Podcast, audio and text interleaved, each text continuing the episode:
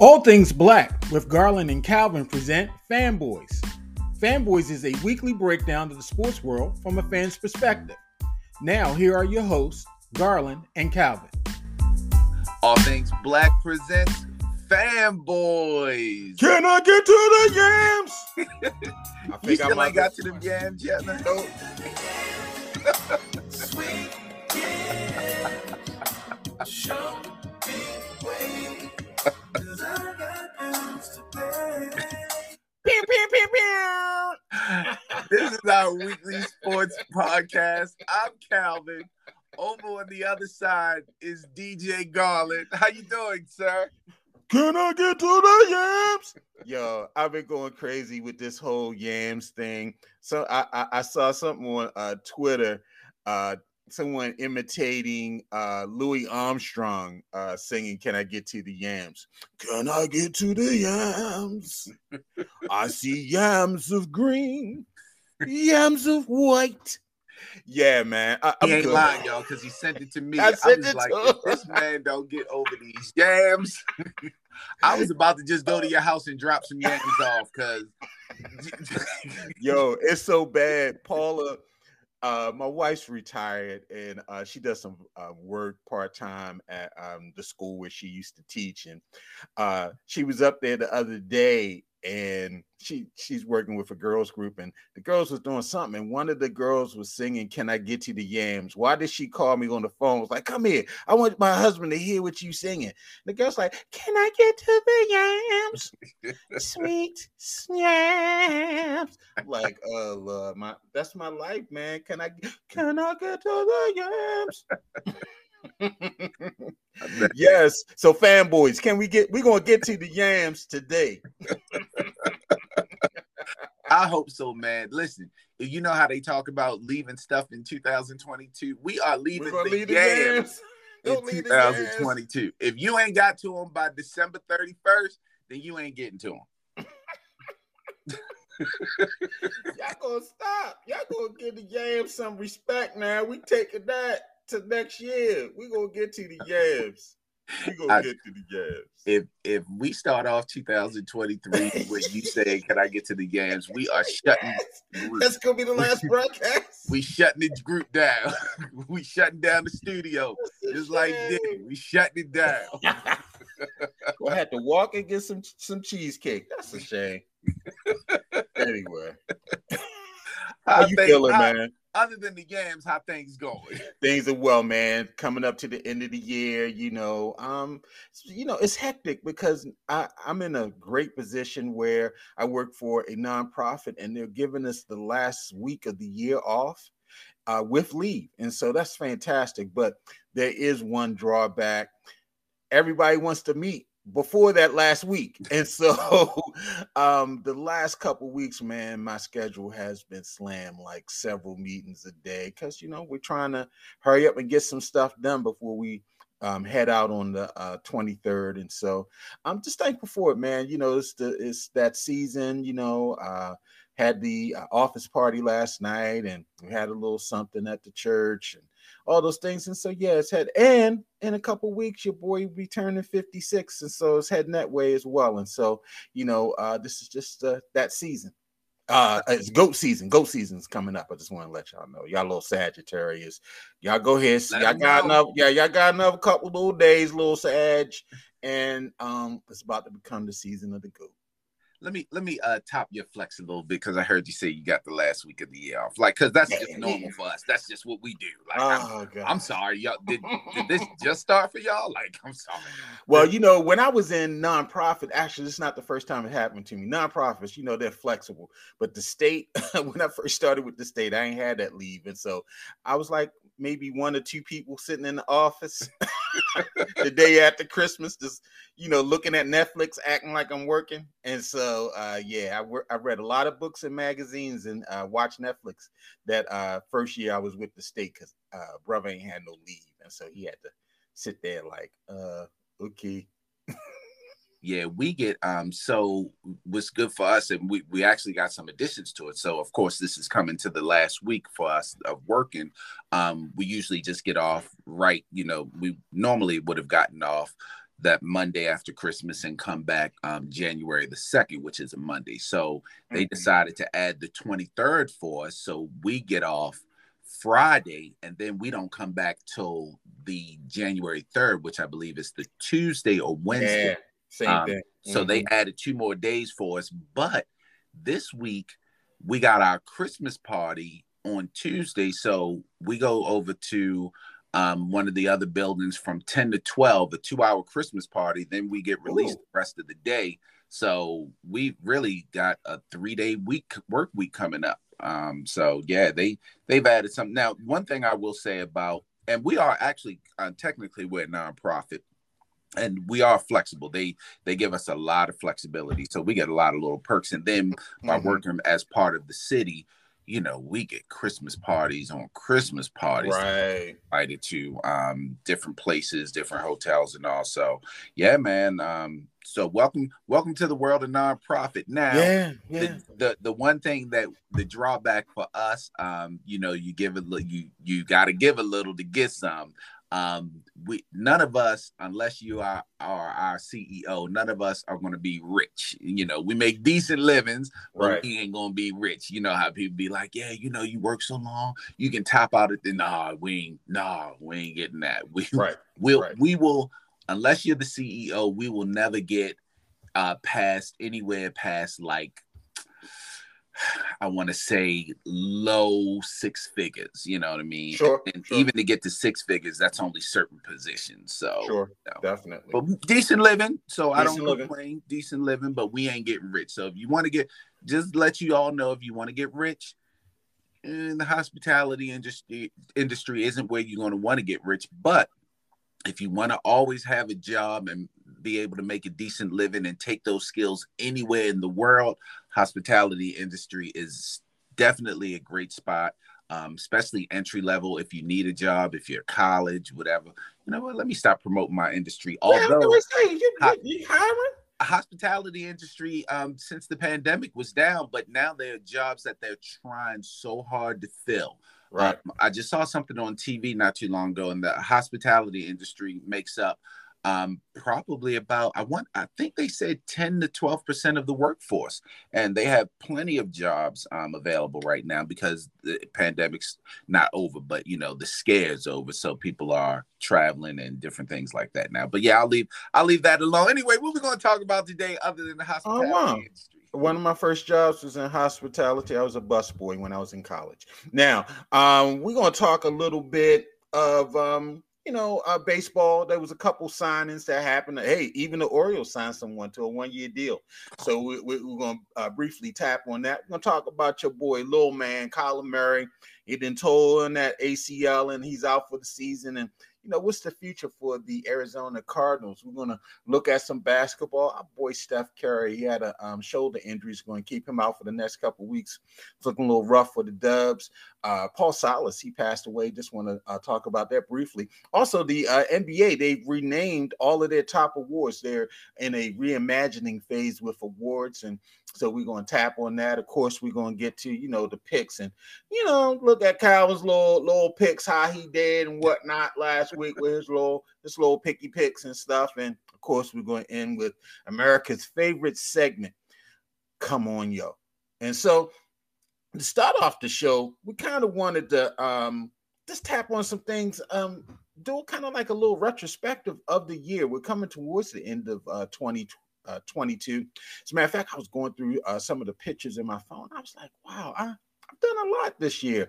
Um, you know, travel, different experiences, and all. And, you know, uh, this is one of those experiences, this um, podcast. And so, uh, something that we just decided to launch was like, hey, we love sports. Let's start talking about it. And, you know, here we are. And so um, I wanted to kind of tap on, you know, what did we think were some of the biggest sports stories of the year? And so uh, for me, just to start off, one of the biggest uh, sports stories for me this year was uh, the Brian Flores uh, suit against the NFL. Mm, yeah. And the uh, continued lack of head coaching opportunities for African American men. You know, I think, you know, that is something that has really continues to shine a bright light on the lack of opportunity for African American men to coach in a league where there are over 60% of the players are African American. But once we start to go up in management, once we start to go up in coaching at the other levels of the sport, the numbers drop uh, drastically. And so, you know, I, I know Flores and uh, Steve Wilks, is who's um, coaching the Carolina Panthers right now. As a matter of fact, has um, thought that he may keep that job. He may be able to keep that keep that job because the team's been playing well. Um, you know, hopefully it brings more exposure to it and it creates more opportunity.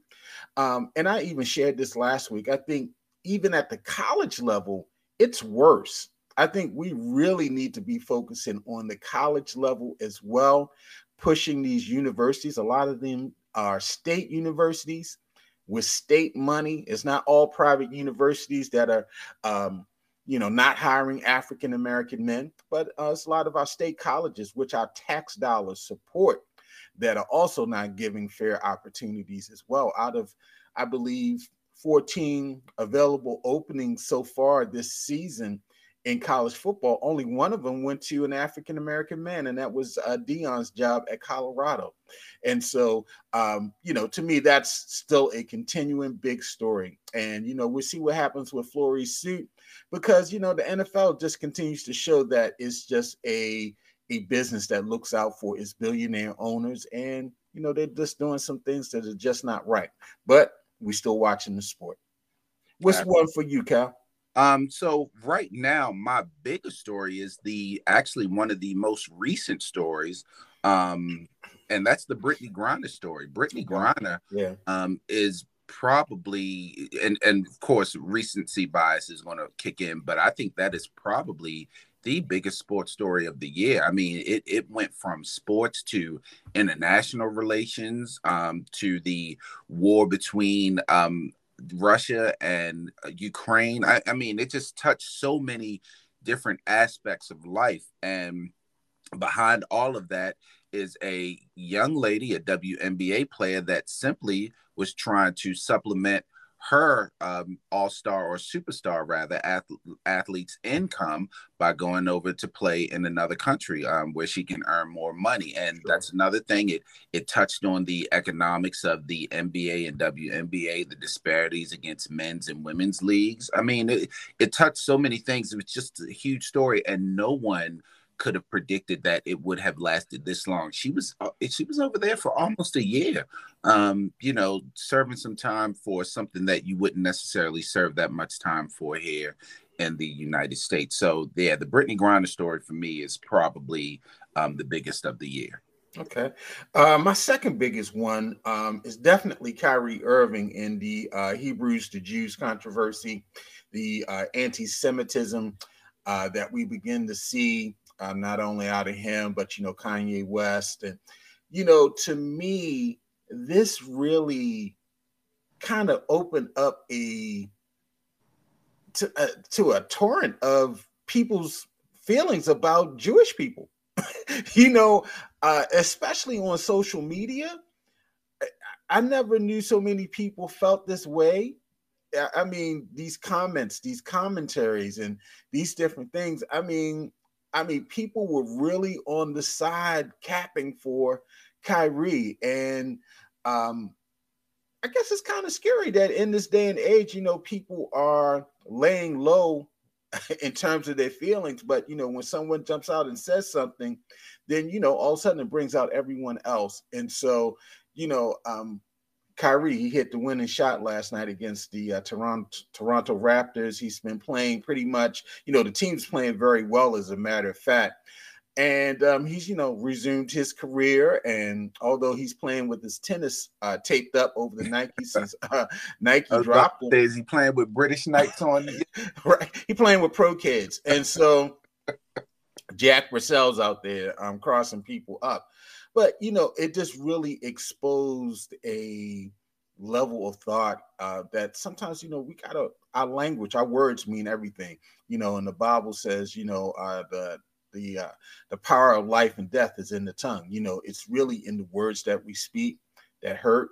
And so, um, maybe this will educate people about their words and educate people about you know their their their political thought. Doing the doing the research as Kyrie said. And you know I understand our uh, African link to everything um, all world religion uh, culture all those particular things. I understand it. But you know there is a point where we have to understand that you know sometimes our language or our thoughts of how we think about particular people can be hurtful. And so to me, that was the, the second biggest story, you know, Kyrie and, and the whole anti-Semitism uh, piece that came out of it. It's crazy how Kyrie can be um, one of the biggest stories for the past five years, and none of them would actually have to do with his play on the court. It's right, so crazy. So, it's, it's COVID. I mean, it, last year it was the vaccine. You um, know, it's it's been the, the the Earth was flat. Yeah, Kyrie, just about every year. Every year wanting out of Cleveland, him wanting out of Boston, right? you know, just just everything. Um, my second biggest story is is I'm moving toward. I'm going to move to a sport that Garland is good at, and one that I'm about to be a star at.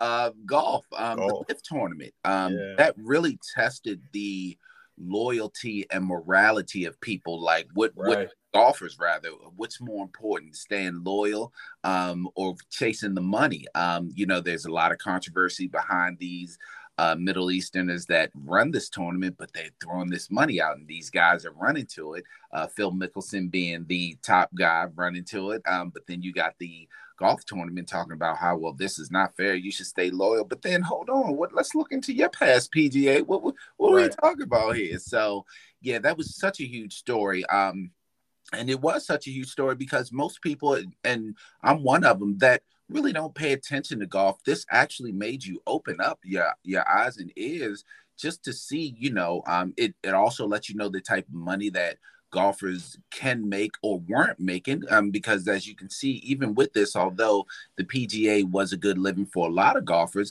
they clearly were not giving them what they could have been giving them um, when the LIV tournament came around. And those golfers were like, well, shit, we can get paid millions all year round. You know, let, us go for it. So, LIV tournament is one of my uh, probably my number two biggest sports story of the year. Yeah, I just saw that the uh, COO of the LIV Golf tournament has resigned. And so I don't know how much. Yeah, yeah, I saw that this morning on the ticker on uh, ESPN, and so I'm not sure how much impact that has on the operation of the league. Uh, but yeah, you know that Saudi money, and oh, also even uh, linking it to uh, the World Cup. You know what's going on uh, currently in the World Cup, and you know uh, that uh, Saudi money there, and um, yeah, so it, it definitely open. Money is king and I don't care if you are making millions of dollars, you want more money. You want you want a million more. And so yeah, definitely exposed where a lot of these guys are in terms of income and some of them was equating it to freedom.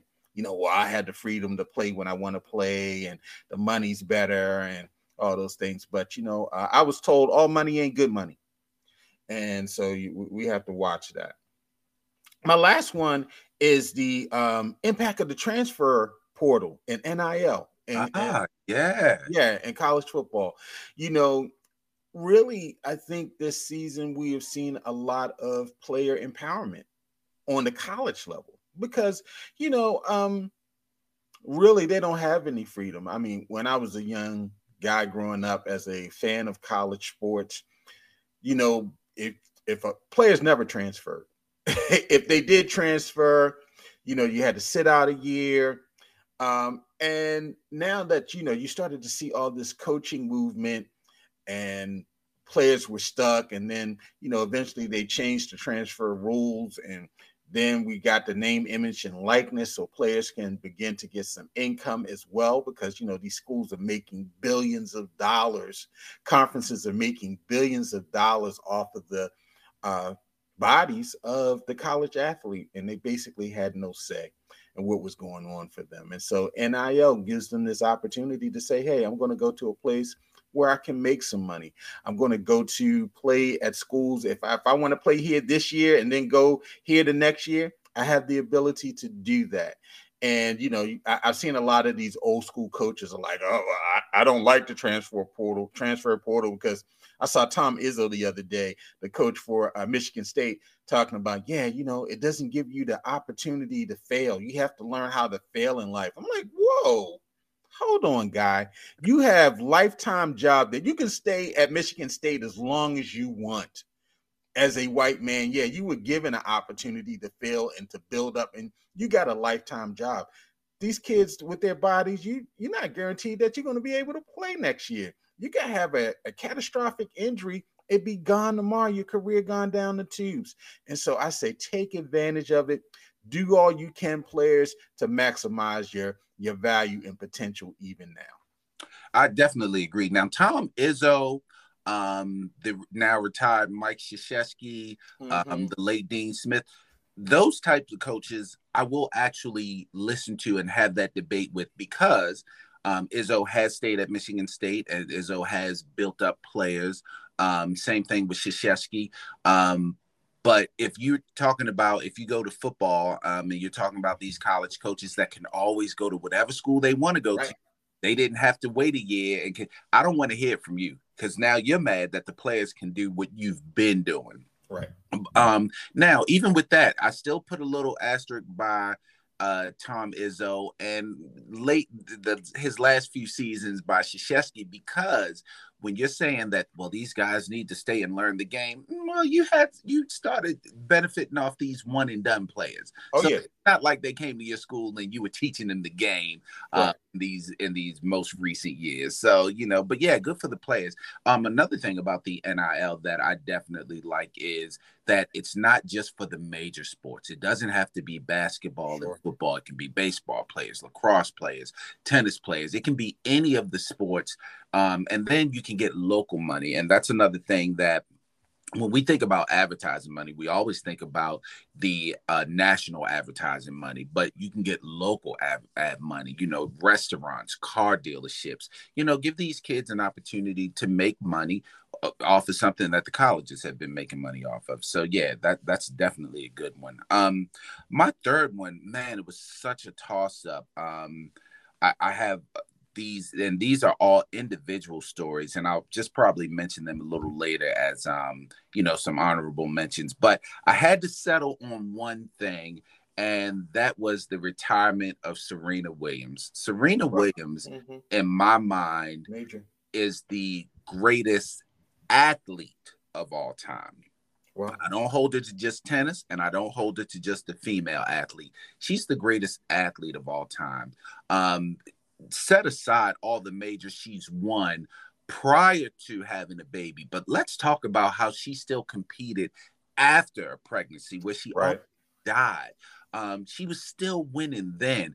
Uh, how the longevity of her career. She is, and tennis is an individual sport. You know, I've had people say, "Well, what about players like Michael Jordan and all, and they are awesome athletes. Don't get me wrong, but that's still a team sport. Michael Jordan couldn't go out there and win six championships just as Michael Jordan.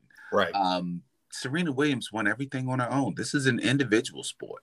Um, she does have some doubles championships, but we don't even count those in her majors. Um, so Serena Williams' retirement is, to me, one of the top stories of 2022. Uh, revolutionized the sport Absolutely. You know, a sport uh, on the level of a Tiger Woods, a sport that is all white, that is a sport of privilege. Um, a girl from Compton and two girls from Compton pretty much revolutionized the sport and opened it up for the Coco Gauffs of the world and others who are now coming up and playing uh, the Tiafoes, uh, you know, those type of people that are now playing and they're playing off the the backs and the eh, the influence of uh, Serena and Venus. And so, yeah, I'm with you, Serena, uh, just mega. And not, and not to mention the Academy Award winning um, yeah movie, King Richard. King yeah, Richard we, we forgot all about that. outside of the slap, you know, we forgot about that's probably the biggest story. That's not a sports story, but you know, um, yeah. So, you know, yeah, I agree with you. Kudos to her, you know, just her career and her influence uh, among uh, young girls, young women. Uh, and, you know, I think the impact is we, we're going to continue to see it years down the road. And so, And just so, a um, mm-hmm. couple of honorable mentions that I had in here that were big stories. The the fall of Antonio Brown. Um, oh yeah, yeah. all season long, all year. Yeah, long. been crazy. And the last we've heard, he was in a standoff. I don't even know how that ended. I want to know. Um, Dawn Staley with South Carolina, the right. uh, back-to-back championships. Um, I got even in the Olympics, we got some black women. Um, Aaron Johnson that won first gold individual uh, medal winner in the Winter Olympics, and then we had Elana Meyers, who is the most decorated black athlete um, in the Winter Olympics. So you know, it's just so much going on as with every. Sure.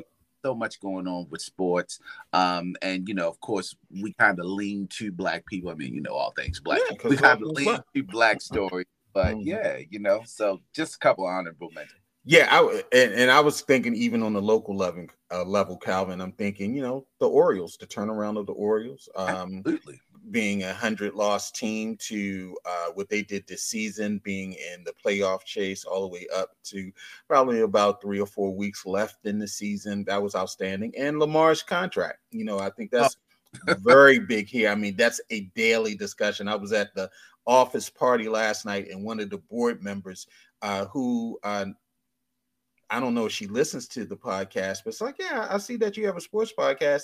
Her question to me was about Lamar. What are the Ravens going to do about Lamar? And so, uh, even today, we're still trying to figure out what's going to happen to him. So, yeah, that's a, definitely a major story. Hopefully, it well. doesn't go into two, 2023 as major. If it goes right. 2023, which it likely will. It's just because franchise tag or something, or they figured it out. I don't want it to go into 2023, and we sit here a year from now saying, "Yeah, Lamar leaving the Ravens because they ain't want to pay him. Lamar right. being traded." So hopefully, they don't do that. Yeah, hopefully it's not like the Yam song. We ain't trying to take that too much further. And so, um, you know, my show Yam, me the way. My um, counter has you up to 45.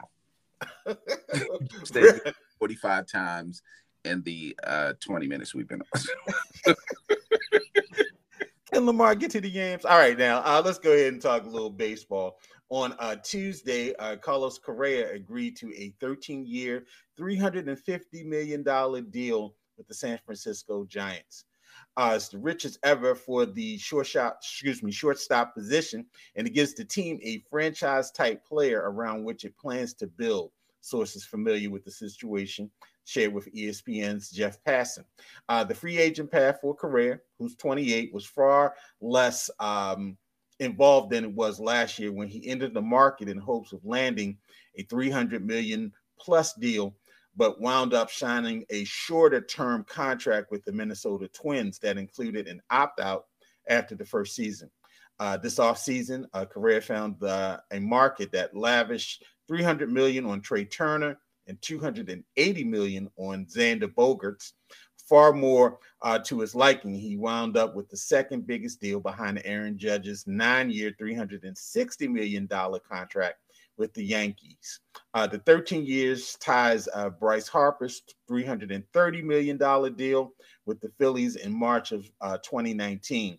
And like Harper, Correa received a full no trade clause in a contract without any opt out, sources say. And so uh, we were holding out uh, hope that maybe the Orioles would give Correa some uh, big dollars, but uh, we kind of talked about last week uh, what are some of the things behind the scenes we think are kind of holding this back. But um, the Giants pick up Correa and they're they're right back in the mix. And so, what did you think about that signing? I think the Orioles are just the worst run off season team in baseball this year. That's what I think about. Anybody signing that's above one year for big money that can impact the team. Everything comes back to the Orioles for me. But good for Correa. Yeah, yeah. In his one season with Minnesota, um, he hit uh, 291. Uh, he had a on base percentage of uh, 467 with uh, 22 home runs, 64 um, runs batted in in 136 games, and uh, and so yeah, he uh, did his thing. He waited out the market and he got what he wanted. But hey, the Orioles did go in the market though, Calvin. They reached a one year deal with Adam Frazier the Orioles reached a one-year, eight million dollar deal with free agent second baseman outfielder Adam Frazier. I'm gonna ask you, do you know what team he played for? Uh, he came from the Mariners. Am I correct? Uh, yeah, you're correct. Uh, he struggled to a, a 238 batting average last season, but he set career highs though in games played. He played 156 games and he had 11 stolen bases. He's versatile in the field, having played at five positions, including 124 games at second base. So I guess this means the end of uh, Rougned Odor because if they sign this guy, more than likely uh, he's going to be a second base. I thought they was going to give it to Gunnar um, Henderson, but uh, it looks like Gunnar Henderson uh, is probably going to have to take at least third base because I, I, doubt if they're going to start start uh, Ramon uh, Urias over uh, Gunnar Henderson. Uh, that's not my thought that that's going to happen, but we will see. So, uh, what did you, you think? Know. Yeah, say it again. Brandon, you never know what Brandon Hyde's going to do. Oh my lord, yeah, you're right. It's just the year Brandon Hyde though. Let's give him let's give him that. Let's you're right.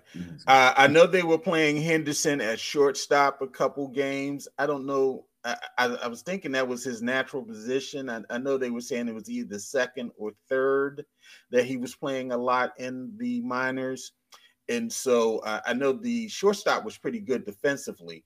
Um, but I guess we will see where uh, Gunnar Henderson is going to uh, end up because if you're signing Frazier to that, my guess is that he's going to play a lot of games at second. And if you brought back Urias as they did, um, you know, he was your third baseman and he did well defensively there. And so my guess is that Henderson is going to be the shortstop.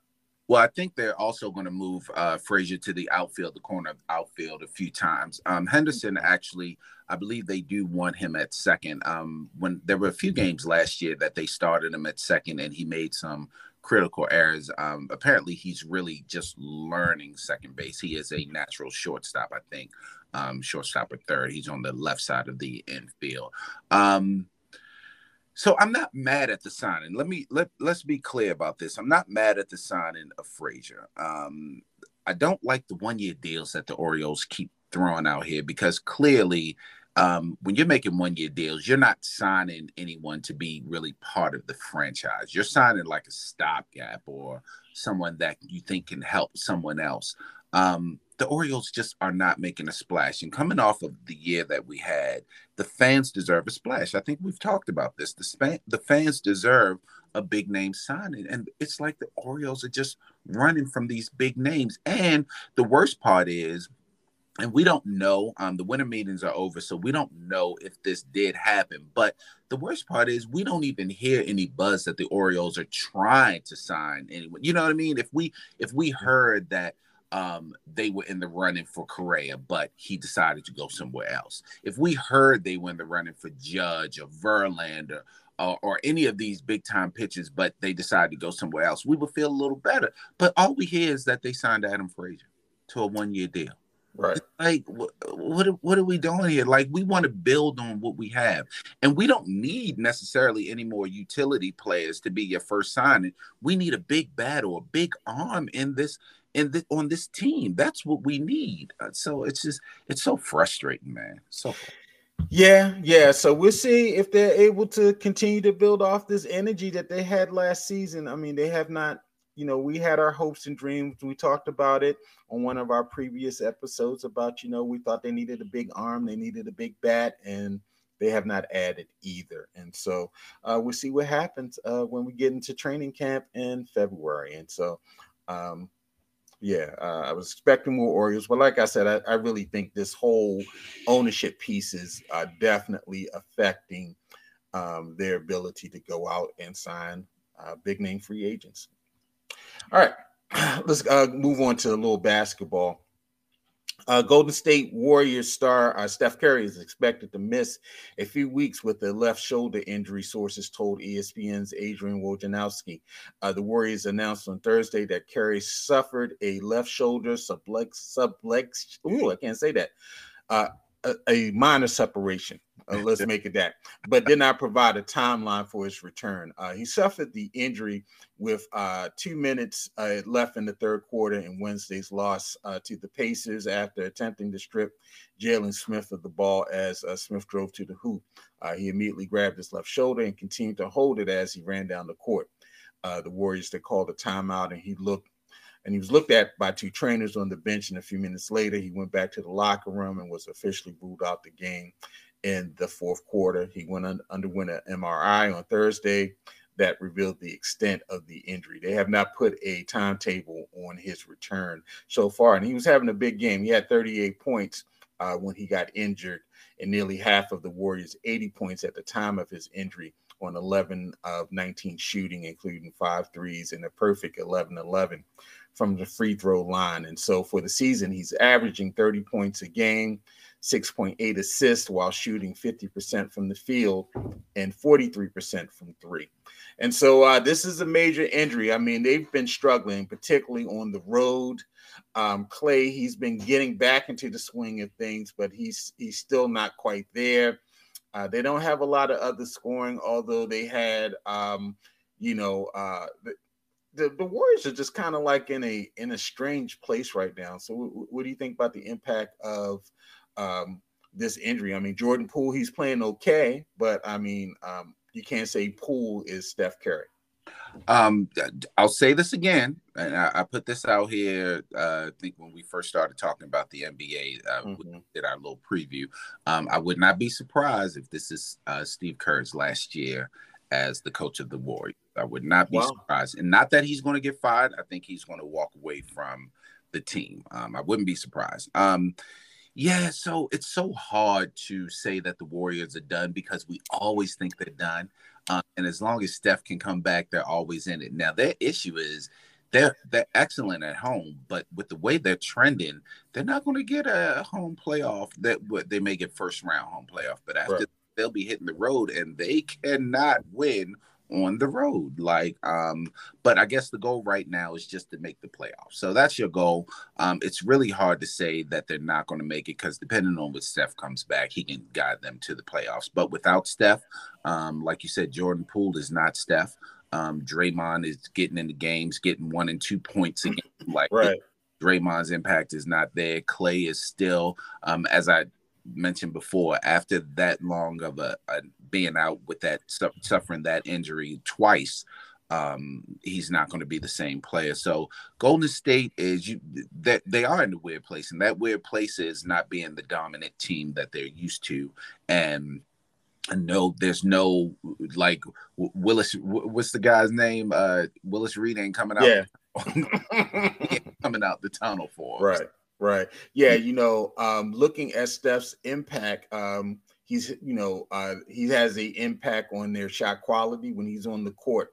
The team goes from the best quantified shot quality in the league to 22nd when he sits. And so, yeah. yeah, that's that's definitely mega. And so we'll see how they survive. You know, will they be able to pull uh, enough games together over the next couple weeks to, to stay up in there? But you know, um, I think the teams at the bottom, they're not doing that well either. Uh, your boy Street Clothes got injured last night, and uh, they're, they're not quite sure how many games he's going to miss.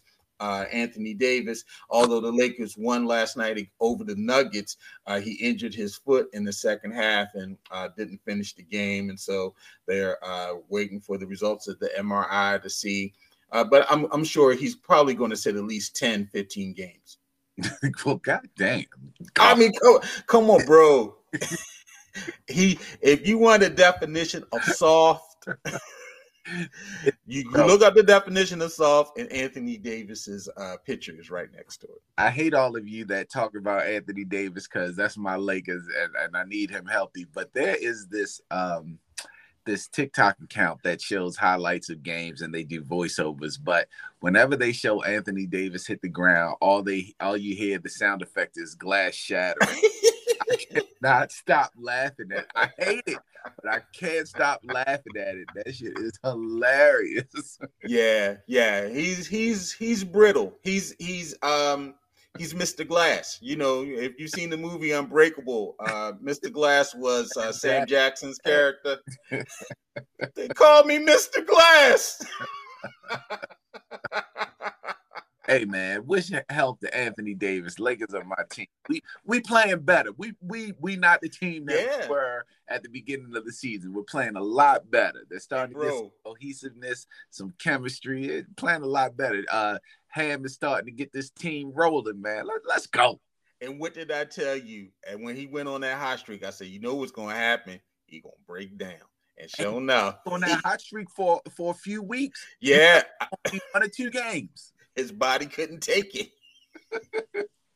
Street clothes. He just needs a whole change, man. Stop going to Jiffy Lube. All right, Mr. Glass. Mr. I, I knew I had an arch enemy out there. So I guess LeBron is unbreakable. He's the arch enemy because LeBron never really gets injured that much, although he breaks down a little bit. And so they got Mr. Glass, and he has his arch enemy on the uh, roster in LeBron because LeBron never gets injured. All right.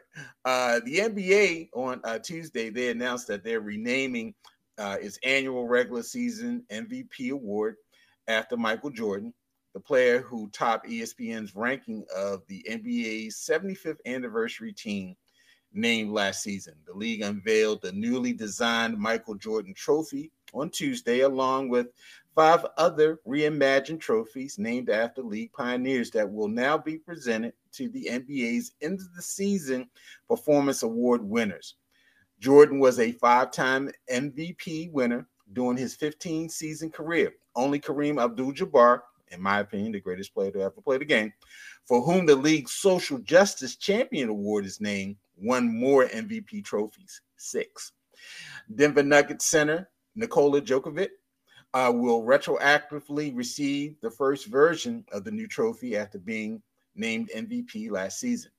In addition to the Jordan Trophy, the other renamed awards are the Hakeem Olajuwon Trophy for Defensive Player of the Year, the Wilt Chamberlain Trophy for bagging the most women. Um, I'm sorry, the Wilt Chamberlain Trophy for Rookie of the Year, the John Havlicek Trophy for the Sixth Man of the Year, and the George Mikan Trophy for the Most Improved Improved Player. Uh, Olajuwon was a nine-time All-Defensive Team selection who won Defensive Player of the Year in 1993 and 94. Chamberlain won both Rookie of the Year and MVP in 1960 averaging 37.6 points per game in his first season. Havlicek was 11 time All NBA selection despite coming off the bench for several seasons. Through his career, uh, excuse me, though his career predated the creation of the Six Man of the Year award in 1982 83. And Mikan was widely regarded as the league's first superstar, leading the Minneapolis Lakers to five championships in the 40s, and the 50s. And also, the league announced a new award for Clutch Player of the Year named after Jerry West, the logo, who played in nine N, uh, NBA finals and remains the only player to win finals MVP while losing the series. And so, uh, what do you think about? And uh, last year, they had already renamed a couple of new trophies. We had the um, they unveiled a updated Larry O'Brien Championship Trophy along with a new conference championship trophies named after Oscar Robertson and Bob Cousy, plus conference final MVP trophies named after Magic Johnson and Larry Bird. And so, uh, what do you think about the renaming of these uh, new awards? I, I think it's, I, I really think it's unnecessary. Um, like, what are you trying to accomplish? Uh, like, it's just, I don't really I don't dislike it, but I don't necessarily like it. Um, one thing that you've done is you've taken sides in the LeBron Michael Jordan debate.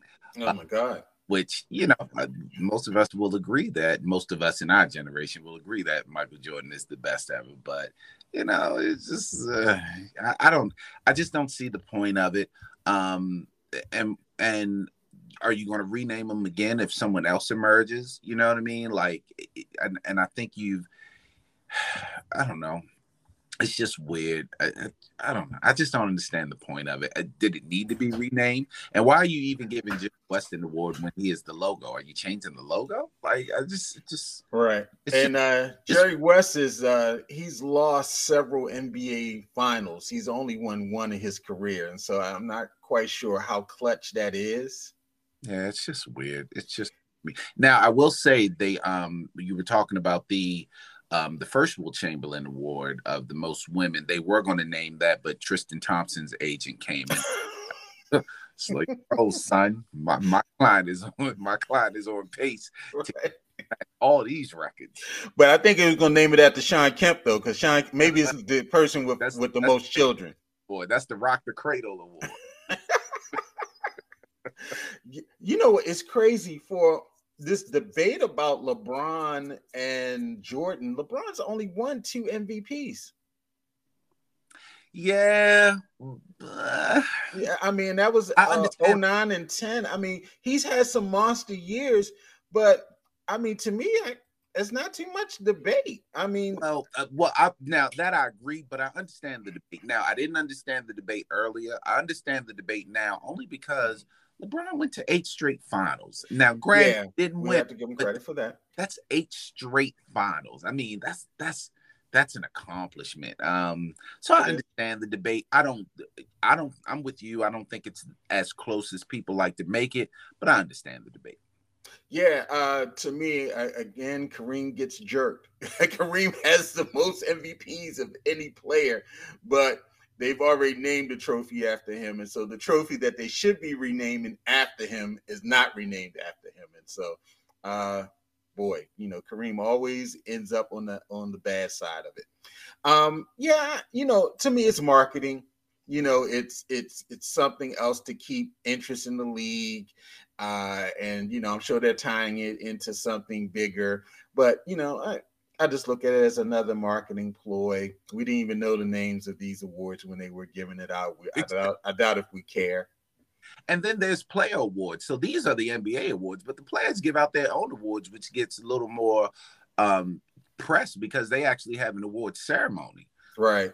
So, uh, yeah. So it's crazy. I mean, and for today's NBA uh, fan, you know, we didn't see half of these guys play. I never saw Wilt Chamberlain play. Um, I did see John Havlicek. I'm old enough to say I saw Havlicek probably in the twilight of his career. And this had to be like 76, 77 when he was about to retire. And so this was not the guy from the 60s. I never saw George Mikan play except on YouTube. And so, um, and I never saw Jerry West play as well in his prime. And so, yeah, you know, um, I guess we just have to go with what they're saying. But I agree with you. I mean, what difference does it make? I mean, nobody's paying attention to that.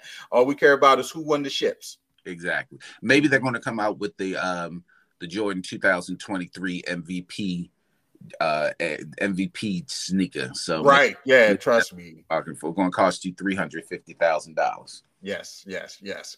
Um, and just uh just want to acknowledge Paul Silas. Uh, Paul Silas passed away this week. Uh, he was a former player and coach in the NBA, uh, one of the first African American uh, coaches uh, in the 70s. Uh, as a player, he was uh, NBA All Defensive First Team twice and Second Team three times. he was a two time All Star and winner of three NBA titles, two with the Boston Celtics and one with the Seattle Supersonics.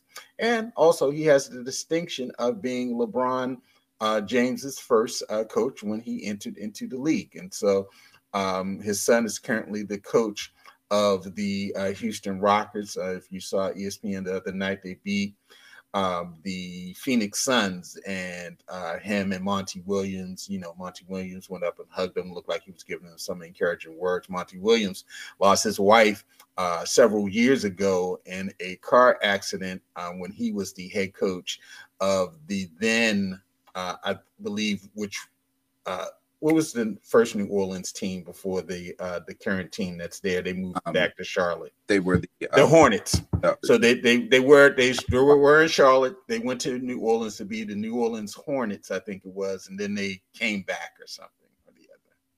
Yeah, they just got NBA is weird sometimes. Yeah, yeah, it's weird like that. And so rest, rest well, Mr. Silas. Yeah, yeah, yeah, yeah. And Coach so I'm sorry. Go ahead, Cal. I said rest well, Coach Silas. I changed yeah. Mister to Coach Silas. Okay, yeah, and so you know he you know was he helped shape that uh, young group in Cleveland in the 2000s and uh, the future of a lot of basketball coaches. And his son is doing quite well in Houston, shaping that young team. And so Um, just uh, want to acknowledge the impact of Paul Silas.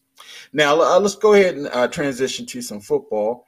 Uh, your boy Lil Man, you saw last week's game. Little Man been ripped up his knee. Little Man, if you don't know who Little Man is, who I call Little Man is Kyler Murray. Kyler Murray, uh, he uh, tore his ACL uh, last week, and the uh, who did they? I'm trying to look who see who they were playing. Um, forget who they were playing. Oh yeah, they were playing uh, the Patriots on Sunday night, and uh, ripped up his knee. Uh, in the 24 games since Arizona started uh, 7 and 0 in 2021, the team is uh, 8 and 16.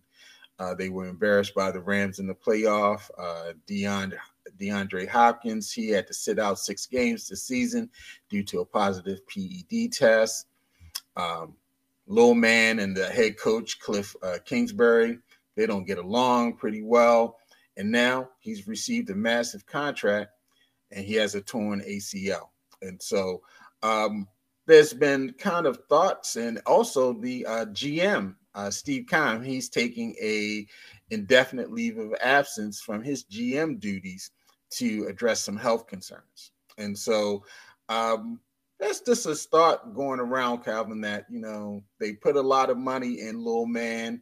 Um, they put a lot of money in Cliff Kingsbury. This just hadn't worked out. They have one of the oldest rosters in the NFL. And, you know, a torn ACL to a guy who basically his mobility is his uh, weapon, you know, being able to avoid the rush and all those things uh, is key. And, you know, there's no timetable right now of when his return is so late in the season. You know, we know he's done this season and he might not really be back until maybe mid-season of next year and they don't definitely have any horses there that can uh, carry them during this time. And so, what do you think about you know maybe it's time to to break up the Cardinals? maybe. Maybe. Let's start let's start at the top with the gm and the coach. Um having a coach like cliff kingsbury makes us really appreciate having a coach like john harbaugh. And, right. you know, we not big fans of harbaugh most of the time. So um yeah. First of all, let me let me back up. I I kept when you finally you always called him little man. When you little finally man. put it in, so what we do is Garland will send me some notes um, of what we're going to discuss. When you finally put it in writing, I finally put it together that you are calling him little man that um, Marlon Wayans played in yes. the movie. you literally looks like him and was running around like when I saw that the other day, I I could not stop laughing. I finally got it. It was like, oh my god. yes, I, am calling them after the movie. You're.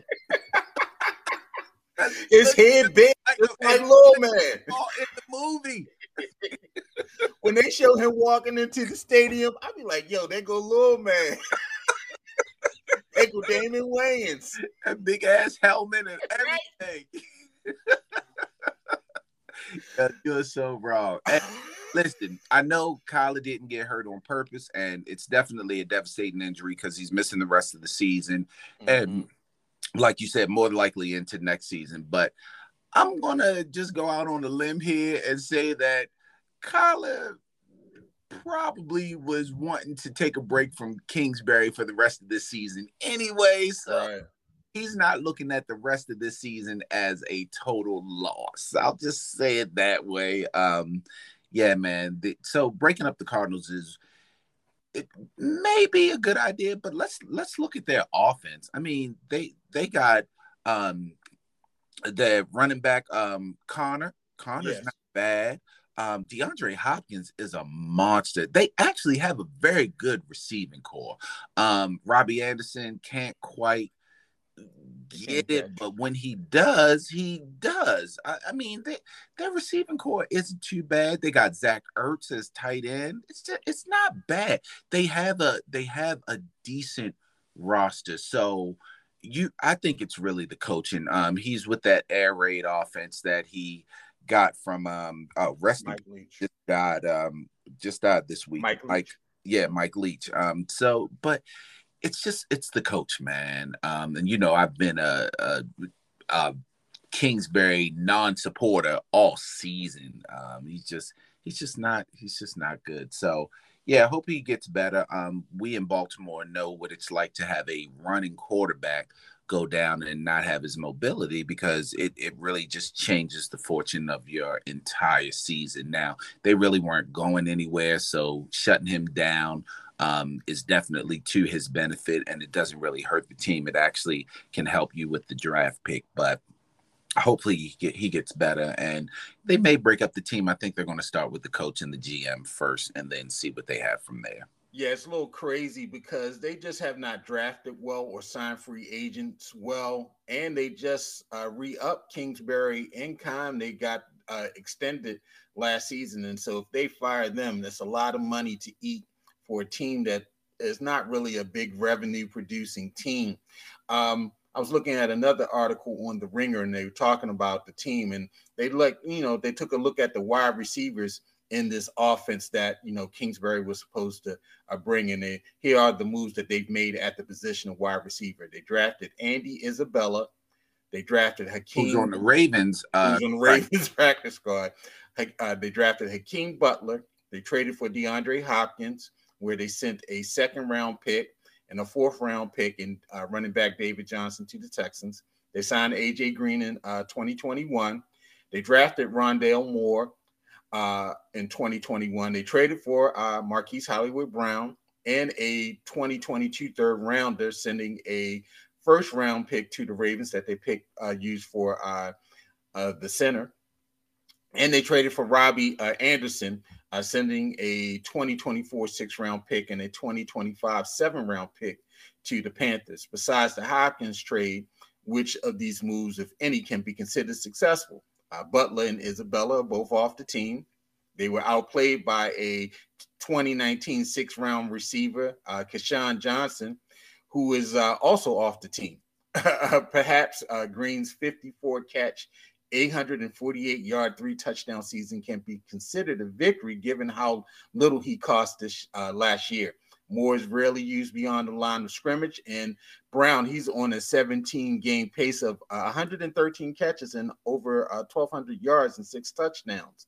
But he's still 74th in the league in yards per route run, and so you know this offense, like you said, was supposed to be prolific but it's not. They haven't drafted well or developed well on the defensive side of the ball as well. Um, and so, um, yeah, it might be time to go ahead and move on. But you know, you have a lot of money you're going to have to pay out to people if you decide that you want to. Yeah, but if if you think about that wide receiver corps, so we already know Hopkins is a monster.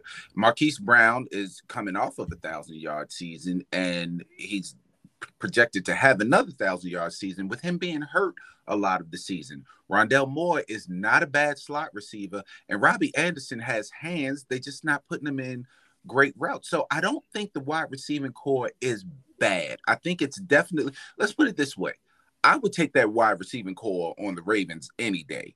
Um, not a bad wide receiving corps. They just don't. It's just the plays that they're running and the coaching, and it could be a little bit of Kyler Murray. You know, he's not. He doesn't see over the defensive line. Right.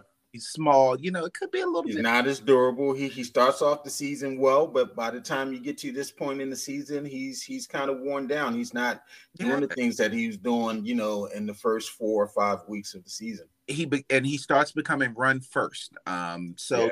so it so it, it, it could be a little bit of the quarterback too. So um, I don't think the wide receiving corps is bad at all. Like you know, I some of those moves that they make, I would have made. You got Robbie Anderson for damn near nothing. Um, now the AJ Green, he's just old. So yeah, I agree that whatever he can give you, he can give you. I mean, he was already past his prime then. Um, you got Marquise Brown for a little bit of high, but he is producing on pace to what they gave up for. So I mean, it's not a bad wide receiving corps. I just don't think they're utilizing them well. Okay. All right. Well, we'll see what happens with Little Man and the rest of the uh man. I'll never get over it. All right, man. Let's go to these picks. And you know, I had to. I'm, I'm gonna give credit with credit due. Calvin's low picks last week won. Uh, he had 10 correct picks. I only had eight. And so, you know, uh, he won the week. But, you know, your boy overall, I'm still kind of, you know, I'm kind of a big thing. Um, I'm a. I'm a BFD, but you know, uh, you know, Calvin, he's okay. He's okay. He's he's he's coming out a little little surely, but yeah, you know, I get credit where credit's due. He had 10 picks last week. What, called the, my upset special? Wasn't it the Chargers game? Yep, you called the Chargers game correctly. I had the Dolphins in that game. You called the Chargers game correctly. Um, I don't think you had the rest of the week. Uh, we both called the Lions over the Vikings and all. I, I don't think yeah, that was too big of a everybody called it. Everybody called that. But yeah, you did. That was your upset special, and you called that correctly. And um, yeah, so you know, congratulations to you, man. You know, with your little wins and whatnot. we both start off one uh, tied this week. Uh, we both picked the Niners in the uh, Thursday night game, and they delivered. And so uh, let's go ahead and get into it. Uh, the um, the Miami Dolphins uh, they leave a sunny and warm South Beach to head up to Buffalo to play to play the Bills, where they're predicting snow and will, wind chills in the teens. Um, you know, Bills definitely at home. Yeah, definitely the Bills, but I am actually going to go online and I'm going to bet Dolphins um in some Oh wow. Yeah, I, I'm taking the Bills here, but I'm going to bet Dolphins in some prop bets because they have to be there has to be some prop bets that can gain me some real money like a Tyreek Hill 100 yards, you know, in a snow game from Miami. Man, I could probably put on $5 and win $5,000 on a couple of these prop bets against Miami. Up there, there you go. Uh, Calvin the Greek, he's he's doing it. The over under for that game is 43, and so we'll see what's going to happen. The spread is seven, so uh, we're gonna see what happens on this one. Uh, and that's a Saturday game. And so this is the the first couple games we're going to talk about are the Saturday games. Uh, the Colts, uh, they're playing uh, this afternoon. Uh, as a matter of fact, they're the one o'clock game. They're going to be playing uh, the Vikings visiting Minnesota. That's indoors, so you don't have to worry about any weather. But uh, the Colts, the, the charging Saturdays, they're just not good. Uh, you know, um, they're a terrible team, and I'm gonna take the Vikes at home. Um, had the Vikings beat the Lions, I would have taken the Colts, but I don't see the Vikings losing two in a row to uh, to not so good defenses. So I will definitely take the Vikings. Okay. Uh the Falcons, they visit New Orleans to play the Saints. This this this uh, this is a toss up. This is a rough game to call. I mean, both teams are terrible. Uh, the Falcons are starting their uh, rookie uh, draftee uh, Desmond Ridder and all, and so um, not quite sure. Uh, you know, they're not playing um, Marcus Mariota. He's out with the injury. Uh, I'll take the Saints at home. Yeah, they also called the uh for the Falcons. Ridder is going to be their quarterback. Uh, barring injury, he's going to be their quarterback for the remainder of the season. So Baltimore, good to see him next week. Right. Wow, I'm gonna. I'm actually looking forward to Drake London versus uh, Chris Olave. See which rookie receiver does well. But with you, I'm gonna take the Saints. I, I don't know enough about Ridder to. Well, they're gonna lean heavy on the run game. Um, yeah, I'm still take the Saints, but I'm with you. This is a toss-up game. Yeah, definitely. Uh, this is a, a big game. Uh, the Giants they visit DC to play the Commanders. Uh, both of them are, I believe. Let me take a quick peek at the standings. They are both seven and five. Uh, this win keeps at least one of them in contention in terms of a wild card in the uh, NFC. Uh, they tied the last game, so this will give uh, whoever wins this game the tiebreaker. Uh, I'm going to go ahead with Commanders at home. The Vi- I mean, the uh, Giants have to win this game. Um, yeah, but Taylor Heinicke is very serviceable. I'm going to take the the Commanders also. Okay, all right. Heineken is going to win at home. All right. Uh, the Eagles. This is a, a definite easy game. Um, we have to dress it up. Eagles are going to Chicago to play the Bears. I'll take the Eagles. Because uh, Justin Fields is coming off injury, I will take the Eagles also. All right, don't be crazy. All right, this is a good game. Lions, uh, they go to uh, the Meadowlands to play the Jets. I think the Lions and the Ravens, they're the I won't say they're the only two teams, but both of them have played both New York teams this year in the Meadowlands. Because uh, the Ravens they played the Jets to open the season, and then they played the Giants there, and they lost that game to the Giants. And uh, the Lions they beat the uh, Giants earlier this season in the Meadowlands, and now they come back again to play the Jets. And so uh, I said all that to say I think the Lions are going to win. Um, Mike White is on injury. I don't think he's playing. If Mike White was playing, I would be taking the Jets. Um, but I don't think he is. So yeah, no. Wow. Yeah, they officially ruled him out. Uh, your boy uh, is going to be uh, starting for them. Uh, Flacco's going to be uh, number two, and so um, that's already been decided that Zach Wilson will make his return under center on this game on Sunday. Uh, the Steelers uh, visit Carolina to get some uh, collards and uh, some barbecue, and then they're going to play the Panthers. Uh, the Panthers are actually playing pretty well. Uh, the Steelers, um, Mitch Trubisky is um, horrible. Three interceptions last week against the Ravens. And I mean, he was so bad that they think that Mason Rudolph is a better quarterback and he might start. And so uh, if you have to pick between Mason Rudolph and uh, Trubisky, you know that uh, you're in bad uh, position. And so I'm going to take the Panthers in this game. First of all, I, I don't know why you all are so bad on Mitch Trubisky. He was the best Ravens quarterback we had last week. He did. He like, he hit three of our receivers right he in stride. Out, he outplayed um, Huntley and Anthony Brown for the Ravens. He threw he threw the Ravens receivers more than they did. So I'm going Panthers because Trubisky is horrible and Mason Rudolph ain't that much better. There you go.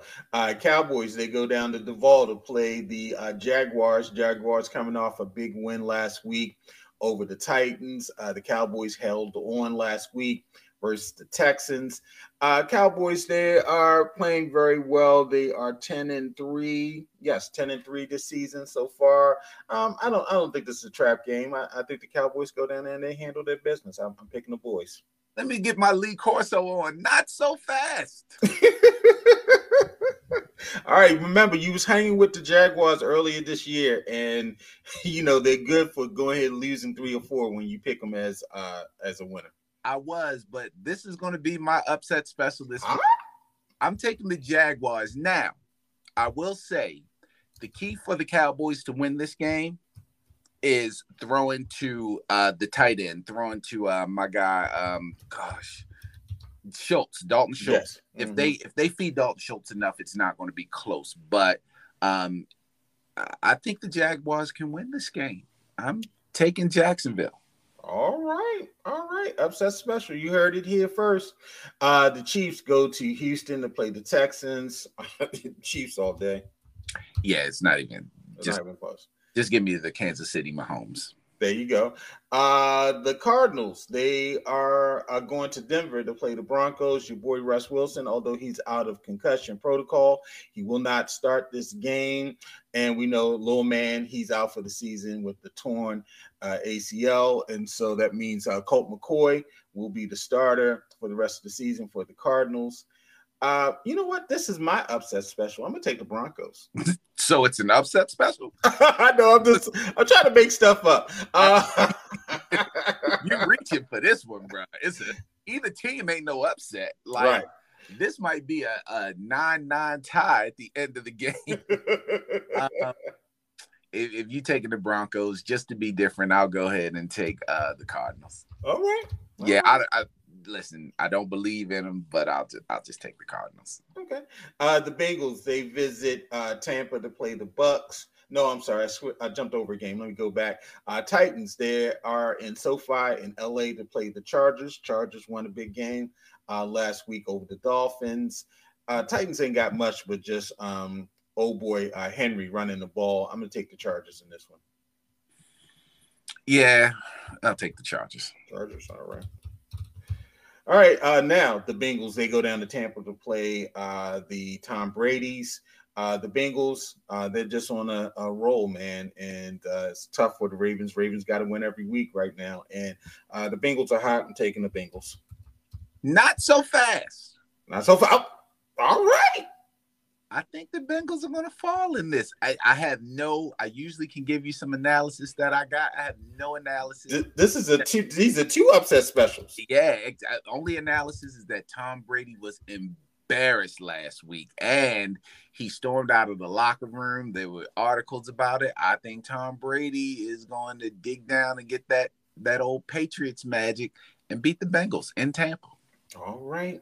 Uh, the Patriots, they head out to Las Vegas to play their former offensive coordinator. Uh, and uh, the Patriots, although the, the Raiders, they have the better offense uh, in terms of weapons. Um, yeah, the, the Raiders are just sucky. And so I'm going to take the Patriots in this one. I'll take the Patriots also. All right. I think defense stands out in this one. And the uh, 4:30 uh, game today, as a matter of fact, I was trying to convince a couple of my friends to drive up to Cleveland today to get uh, tickets for the game because I saw on Twitter that seats were as low as eight dollars for this always, game.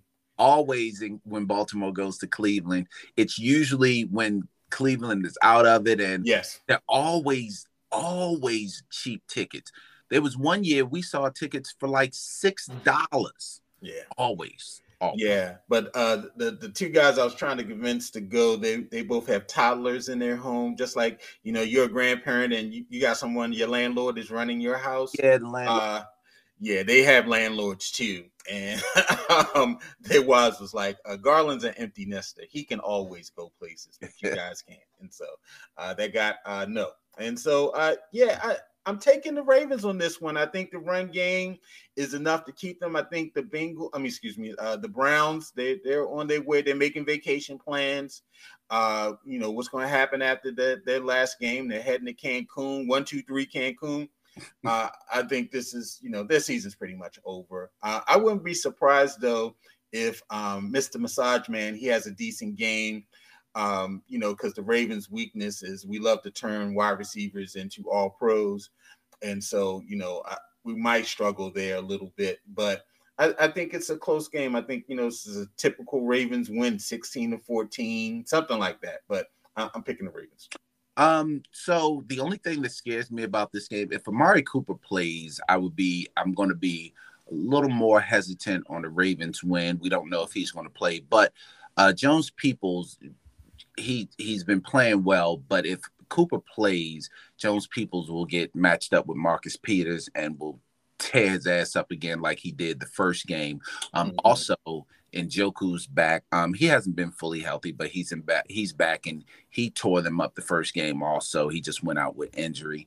Um, but I don't believe in Deshaun Watson enough, and I think the Ravens linebacker corps, um, the way they've impacted the defense, should be enough. Yeah. Um, I'll take the Ravens. I'm with you in a close game, um, but I, I got a I got a, even a lower score. I got a close game like a ten to seven, uh, six seven, something like that. I don't think each team is going to really move the ball at will um, like they would want to. Uh, the over and under is uh, 38.5 for this game. And so then I think it's going to be a lot of points for this game. Yeah, I'll take the under easily on that.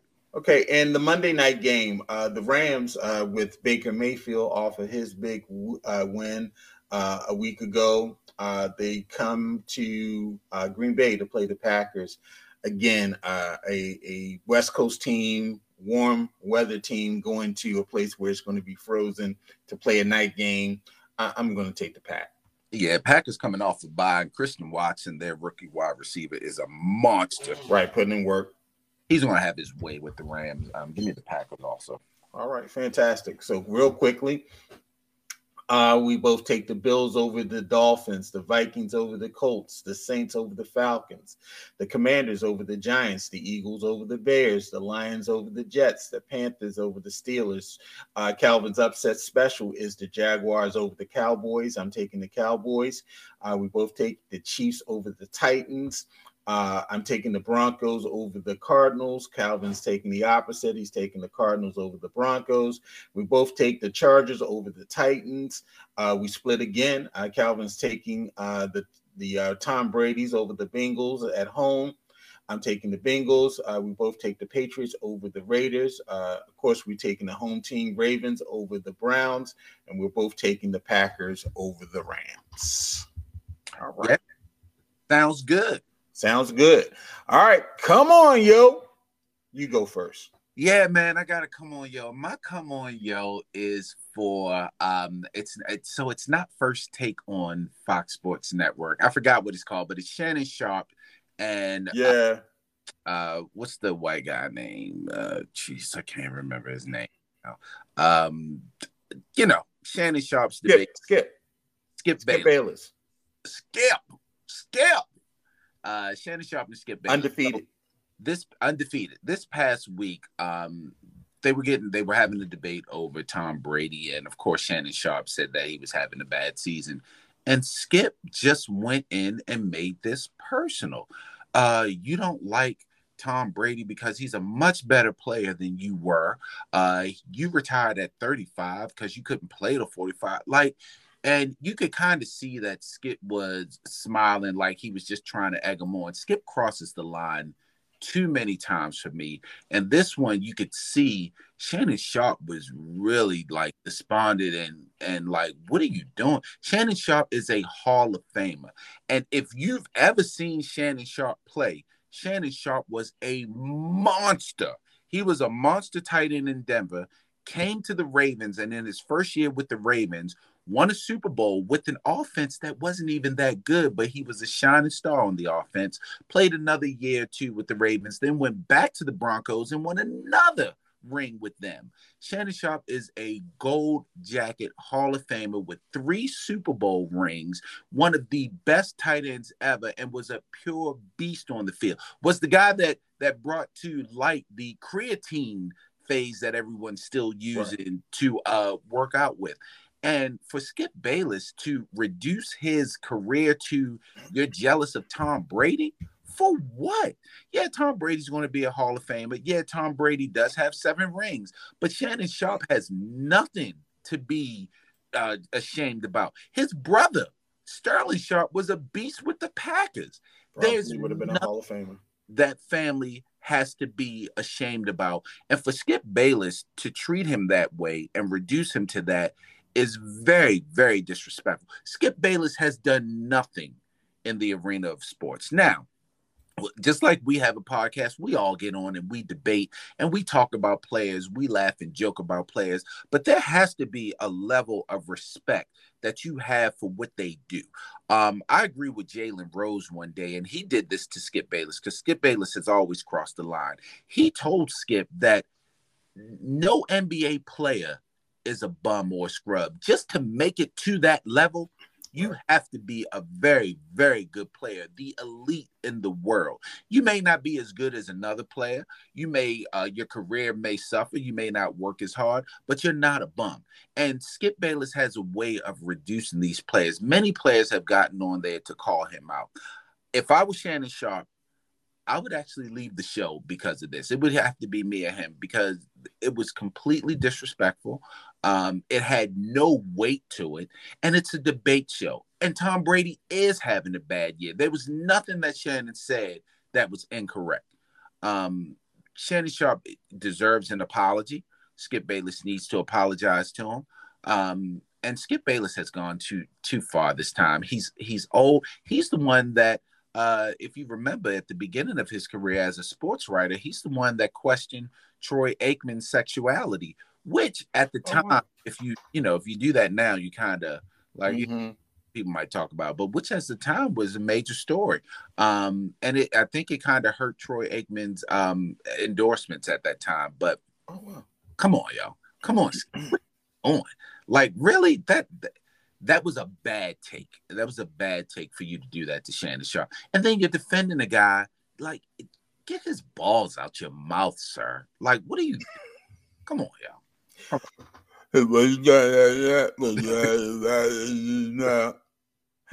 yeah, you know these debate shows. You know they, they always sometimes they go across the line. It gets kind of personal. I agree with you. You know you you know, I, I, I love the argument. I love, you know, people having different viewpoints, but you know, let's keep it respectful. You know, because I already told you, you know, how I feel about, you know, to me, when I hear someone's their response to me having a different opinion is you're a hater. That says to me that you basically you don't have a counter argument. Exactly. And and uh a lot of times on these shows they don't have the counter argument. It's just let's just do things to get clicks or views or what have you, and it does definitely cross the line. You know, Shannon Sharpe's a Hall of Fame, but we got to give him a little bit more respect than that. Um, here's my come on, yo. Um, you know, uh, and it's about college football. It's, it's about the bowl season. We're in bowl season right now, and you know, for a lot of these college teams, everything that they've done all season has led up to this game, the LendingTree Bowl, or maybe it's the Jimmy Kimmel LA Bowl, presented by Stifel, or maybe it is the SRS Distribution Las Vegas Bowl. These teams worked all season long so they can get six wins and the opportunity to play in the postseason. At least that's what you know bowl games are supposed to be, the culmination of a season. But their importance has been diminishing for a while. You know, when there was just, you know, one title game, there was still plenty of prestige playing in a in a bowl game. You know, it really meant something. You know only two teams make it to the championship game and so there was or to the bowl game and so there wasn't any shame in not being one of those two. Uh, with the addition of the uh, college football playoff they become less important. The bowl games really don't mean anything. And with the uh, playoff system going to be expanding to 12 teams um, you know a lot of these bowl games calvin i think they could be on their way out and so how's anybody supposed to have any energy to care about the Union Home Mortgage Gasparilla Bowl when there are 11 playoff games. you know, nobody's going to care about that. And so players who know that they're going to get drafted, you know, they're opting out of these games so they don't risk injury. And a lot of these places where there's been coaching uh, change decisions, um, for some weird uh, reason they're letting you know them go and they're getting other people to coach the uh, teams and players can even enter the transfer portal before the bowl game for some real uh, weird reason. Like a notre dame's quarterback he went into the transfer portal before the bowl season. And so um, some have even speculated that the record number of transfers uh, they could be worse um, giving us one of the worst bowl seasons ever. And so, come on, yo, let's just stop all these dumb bowl games. I, ESPN, I know you're trying to feed uh, the beast because you got all of these bowl games in this bowl season, and but don't nobody care about the Duke's Mayo Bowl or the Tony the Tiger Sun Bowl or the TaxSlayer Gator Bowl or the Barstool Sports Arizona Bowl or the uh, Tri City, um, the TransPerfect Music City Bowl. Nobody cares about the Cheez It Bowl or the Bad Boy uh, Mowers Pinstripe Bowl. Ah, God, the AutoZone Liberty Bowl. Oh my goodness. Uh, this is the Quick Lane Bowl, the EasyPost Hawaii Bowl. Okay, all right. The Radiance Technologies Independence Bowl. Oh my goodness. These are actual bowls, Calvin, that I'm reading right now. The famous Idaho Potato Bowl. Ooh, that's interesting. Uh, Eastern Michigan versus San Jose State. The Myrtle Beach Bowl. This is that's a new one. Oh my God. Yeah. So it, eh, let's stop with these bowls. Come on, y'all. We don't care anymore, especially when we get to these additional playoff games. It's not going to make any difference. And so those bowls, they had their little run. Great you won six games and you know yeah you get to go somewhere and you know uh, you got your parents in the stand watching you. Like i was just watching the other day there was a uh, the first bowl game was in the bahamas. Did you see that? You probably was at work. I happened to be working from home yesterday. And so uh, the first bowl game was the hometown lenders bahamas bowl yeah yo it's time it's time to stop and the second bowl game yesterday was the Duluth Trading Cure Bowl. I ain't never. All right, yo, come on, yo, stop it. The, hey, today is the Wasabi Fenway Bowl. So if you like wasabi, watch that. So come on, yo. You mean I should because I I was asked to help sponsor the Crispy Crunchy Marathon Fuel Bowl, sponsored sponsored by Greek Village between Morgan Hopping. You mean I shouldn't put my money into that? Uh no, I I don't think you should put your money into. Yeah, I saw that the Hip Hop Chicken is going to have a bowl next year. The Hip Hop Chicken Bowl is going to be Dunbar versus uh, Southwestern. By the way, crispy crunchy chicken at these gas stations is actually really good. It's but it's actually really good. They should have. it's, it's going to. it's going to be a cheesesteak sub bowl next year. It's the it's a uh, chicken box bowl sponsored by uh, salt, pepper, ketchup, and half and half. Royal carry out chicken box bowl. yes. So yeah, come on, yo. Let's stop. Let's stop. Let's stop with these bowls. Stop. Yeah, I gotta stop. It's definitely too many bowls, and these players, like you said, they're opting out anyway. Um, yeah. Tony the Tiger got a bowl. Tony, is y'all not even gonna call it Frosted Flakes Bowl? You so here's the funny thing about some of these bowls um, and i can't remember which one in particular they were talking about when i first heard this report but just like i'll, I'll go to the tony tony the tiger bowl so mm-hmm. the players were playing these bowls and you know they get gifts from the sponsors right. so like the tony the tiger bowl they would get like a year supply of uh, frosted flakes that would be wow. like, yeah that would be like their gift from the sponsor like diabetes in the bowl you can't beat it They're great. They're great for my blood sugar.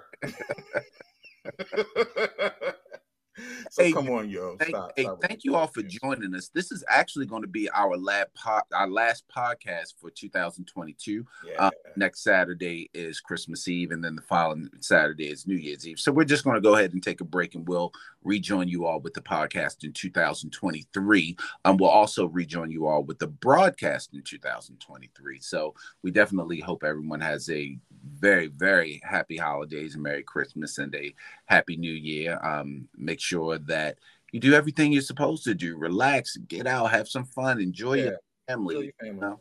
do, just do everything you're supposed to do. Anything you want to say to the people before we sign off for the rest of the year? Uh, nothing, man. You know, I just want to go ahead put some Christmas music on. Give a shout out to my partner Calvin, man. It's been great, man, and let's continue to do great things in 2023. Hey man, I agree. I, am mad that you won't play Santa Claus is coming to town. You gonna play some Christmas music. You were supposed to start off in my mind. What? right. I'm sorry. I'm sorry. I, I, went the other way. I went with the other gold standard for Christmas albums, the Jackson Five. Christmas this is album. true. This is true, and, and it's all good, man. So, hey, I wish you the best to your family for the rest of the year. We'll see each other probably at the game next week. Um, yes. So, you know, the Ravens Falcons game. So, hey, until then, All Things Black presents Fanboys. I'm Calvin. over there is Garland. And again, we hope you all have a wonderful end of the year and a great Christmas. And we will talk to you all soon. Later, Garland. Tell the family happy holidays. Same to you, bro. Peace. You have been listening to Fanboys, an All Things Black with Garland and Calvin production. Thank you for listening, and make sure to rate and review this episode on all of your podcast platforms.